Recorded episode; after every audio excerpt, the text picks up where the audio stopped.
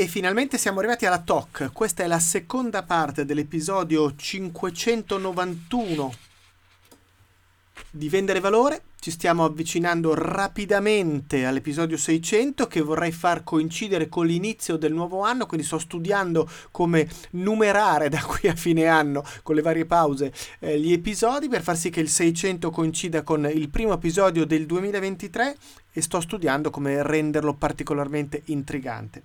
Dicevamo nella parte precedente che è il proseguio del tema legato al libro eh, Elite Sales Strategy di Anthony Iannarino che è un pretesto per parlare di cambiamento nella vendita che è importante la Tier of Constraint per aiutarci a far ragionare il cliente ma soprattutto prima per ragionare noi e quindi cercheremo in questa seconda parte di trovare cenni essenziali della Tier of Constraint legati soprattutto agli alberi del pensiero che ci aiuteranno a capire come possiamo adeguare questi strumenti alla nostra conversazione di vendita.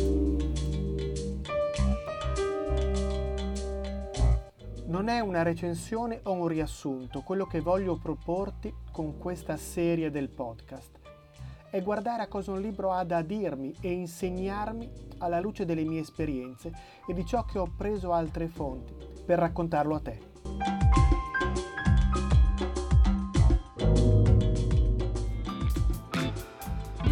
Aumenta i tuoi profitti smettendo di fare sconti e concessioni ai tuoi clienti.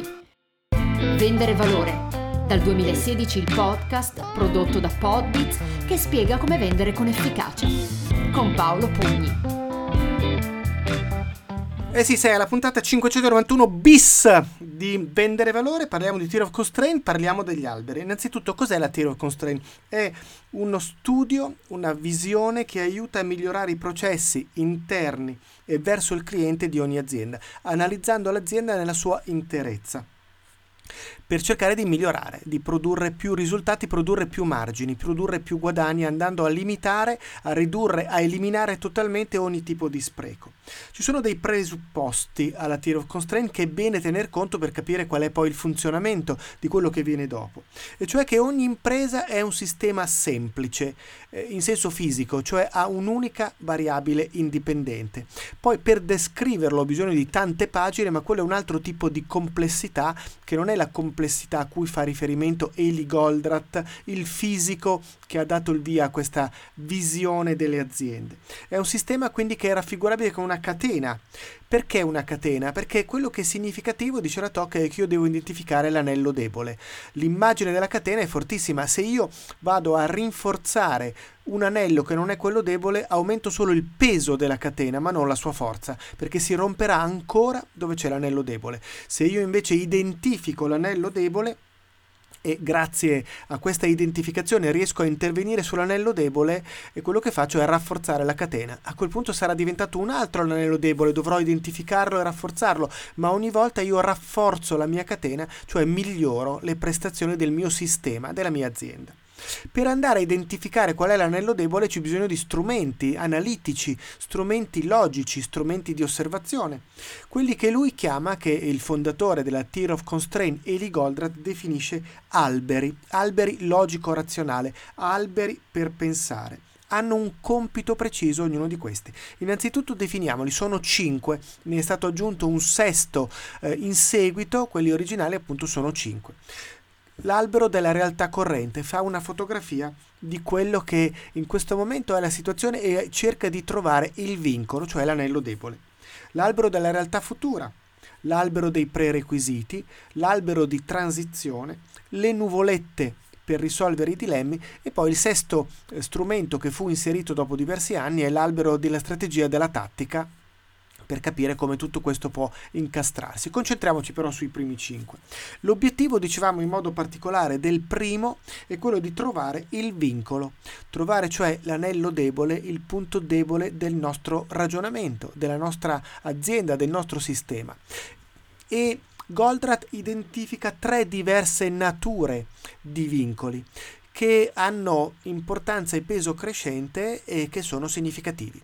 Il primo, quello più facile forse da identificare, è quello che Goldratt chiama il vincolo materiale, fisico, un macchinario che produce meno pezzi all'ora degli altri.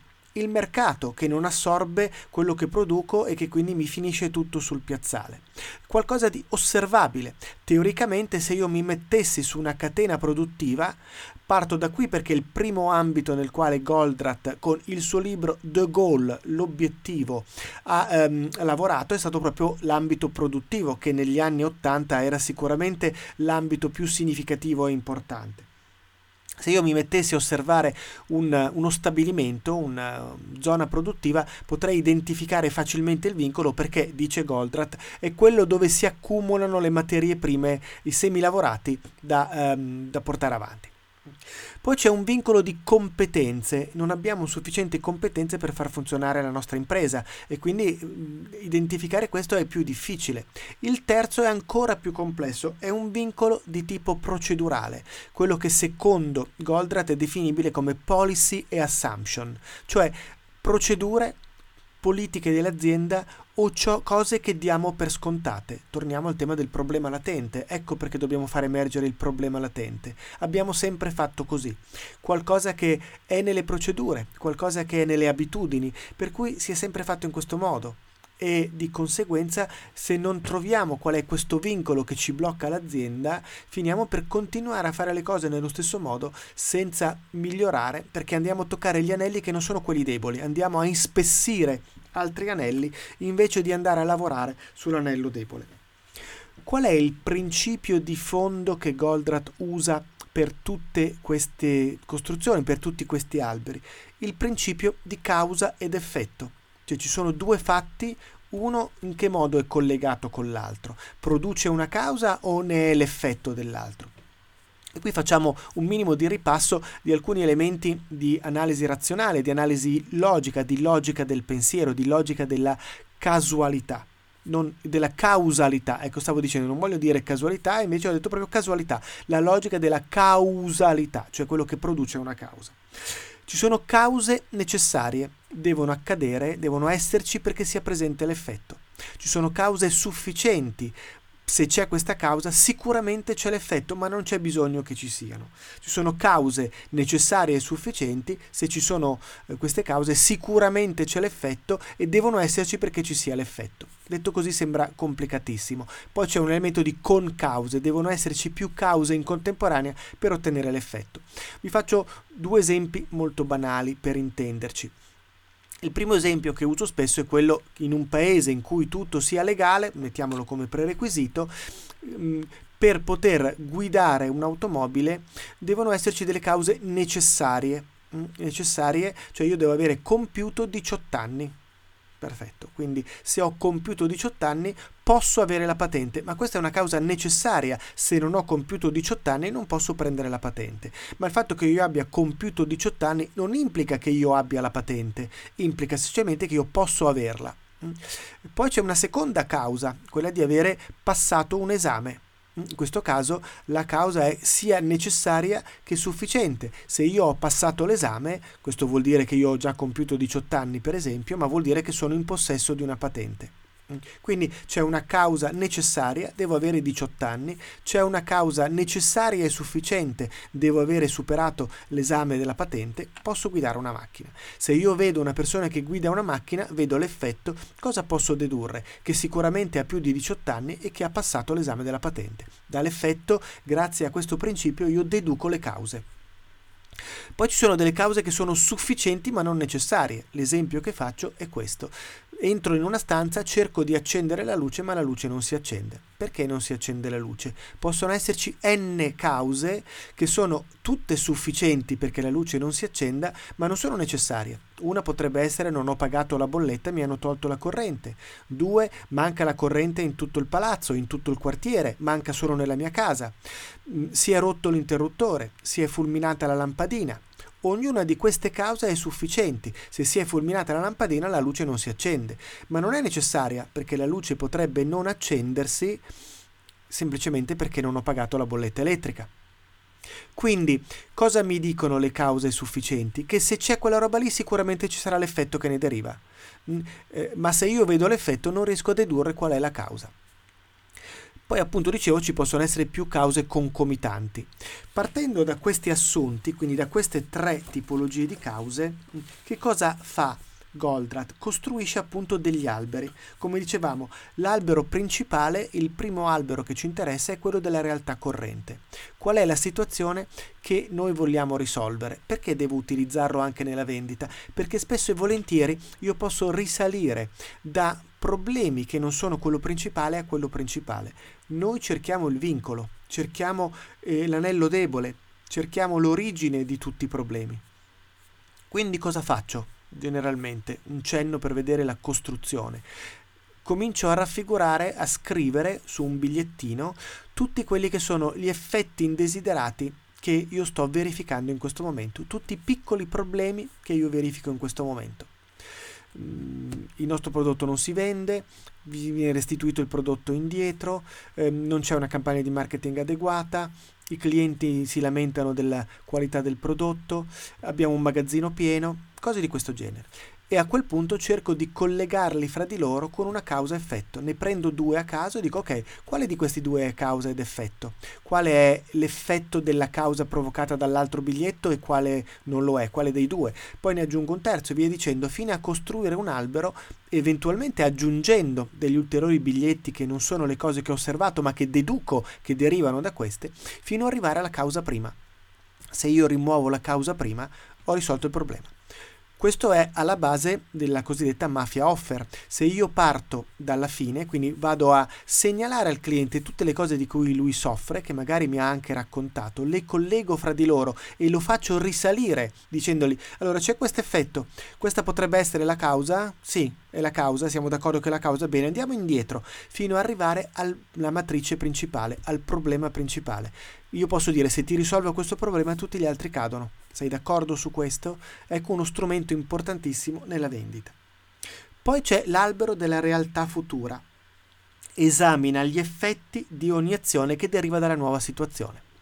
Proviamo a immaginare, per esempio, che ehm, in maniera magari impropria abbia deciso che il problema di salute degli abitanti di una particolare città è data dall'inquinamento e in particolare dall'inquinamento derivante dal mh, trasporto, dalle automobili. Quindi io applico come soluzione perché l'albero della realtà corrente mi identifica un problema, non mi dice qual è la soluzione, devo poi ragionare su quale sia la migliore soluzione per quello, appunto attraverso anche l'albero della realtà futura. Quindi io vado a dedurre, eh, vado a mm, capire che il problema è quello del trasporto, la soluzione è blocchiamo completamente l'utilizzo dell'automobile quale che sia all'interno di questo paese città.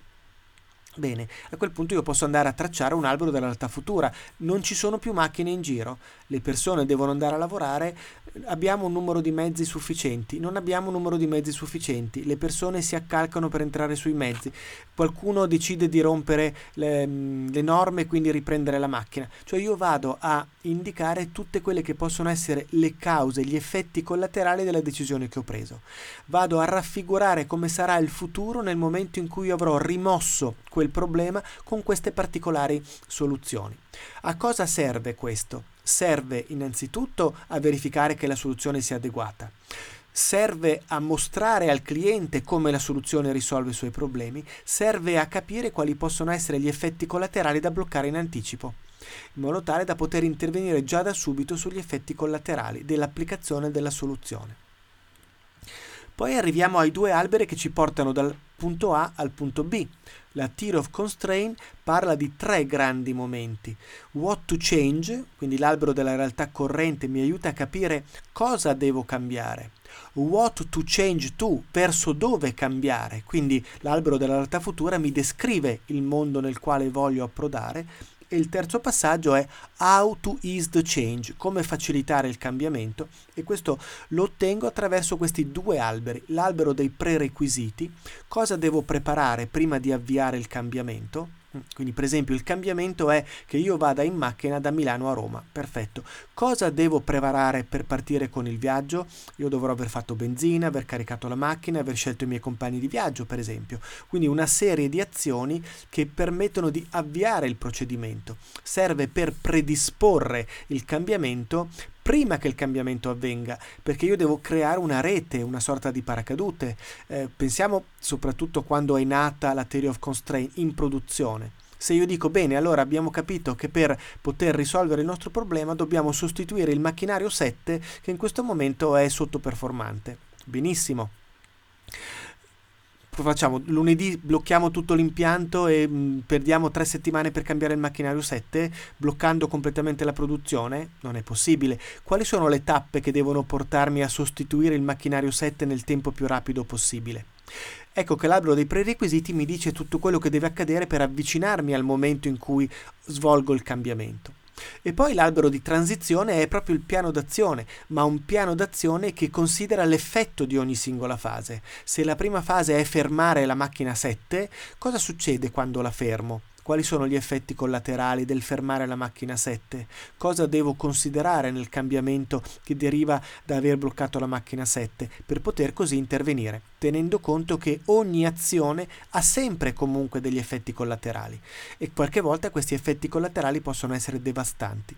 Allora, come vedete, questi quattro alberi sono fondamentali anche per parlare al cliente, perché io gli spiego cosa deve cambiare, gli spiego qual è l'effetto positivo della soluzione, cosa aspettarsi e in che modo intervenire sugli effetti collaterali, gli spiego cosa dobbiamo fare prima di applicare la soluzione e gli spiego cosa faremo mentre applichiamo la soluzione un modo molto brillante per mettere di fronte il cliente al suo problema, ai suoi coccodrilli, per farlo ragionare su quello che effettivamente possiamo fare per lui.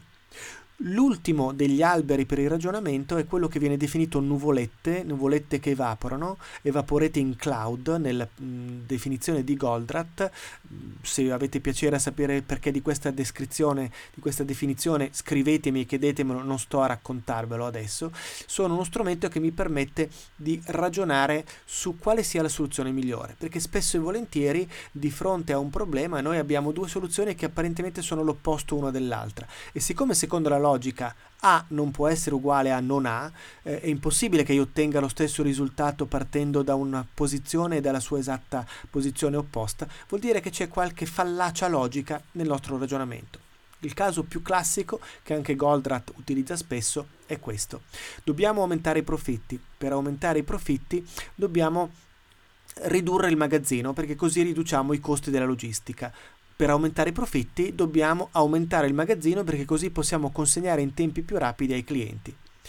Come faccio a risolvere questo problema? È impossibile ridurre i costi contemporaneamente aumentando il magazzino o riducendo il magazzino. Evidentemente c'è sotto qualcosa che non, non, è corretto, che non è giusto. Innanzitutto la prima considerazione è che l'unico modo per aumentare i profitti è ridurre il magazzino, perché questo stiamo dicendo quando diciamo dobbiamo ridurre il magazzino, che questo è l'unico modo. Quando diciamo che dobbiamo aumentare il magazzino per poter vendere in tempo reale, per poter vendere vendere di più, stiamo dicendo che questo è l'unico modo che abbiamo per poter vendere di più. Dov'è l'errore? Questo sarà vero per ogni azienda, ma ragionando su questo io vado a risolvere anche questo dilemma. Quindi tutto questo è quello che la Theory of Constraint ci mette a disposizione per aiutarci a scardinare le abitudini, a capire meglio quello che possiamo fare e ragionare anche con il cliente in termini di vendita. Come sempre sono a vostra disposizione per affrontare l'argomento, per approfondirlo, ehm, ne parleremo magari nel gruppo Vendere Valore la compagnia dove la scorsa settimana abbiamo svolto una prima sessione comune di lavoro per un partecipante, abbiamo cercato di aiutarlo a capire una certa sua situazione dando dei suggerimenti, pare che l'esperimento sia riuscito, la persona in oggetto si è dichiarata molto soddisfatta dei risultati e ha capito che il gruppo può dare una mano per cui venite, vendere valore alla compagnia, nelle note dell'episodio trovate tutto quello che può servirvi per saperne di più su quello che è il mondo della vendita e trovare anche dei casi applicati. Io vi saluto, questa era la seconda parte dedicata alla Tiro Constraint della puntata 591 di Vendere Valore, da Paolo Pugni e da Vendere Valore a lunedì prossimo. Ancora per questa settimana saltiamo il giovedì.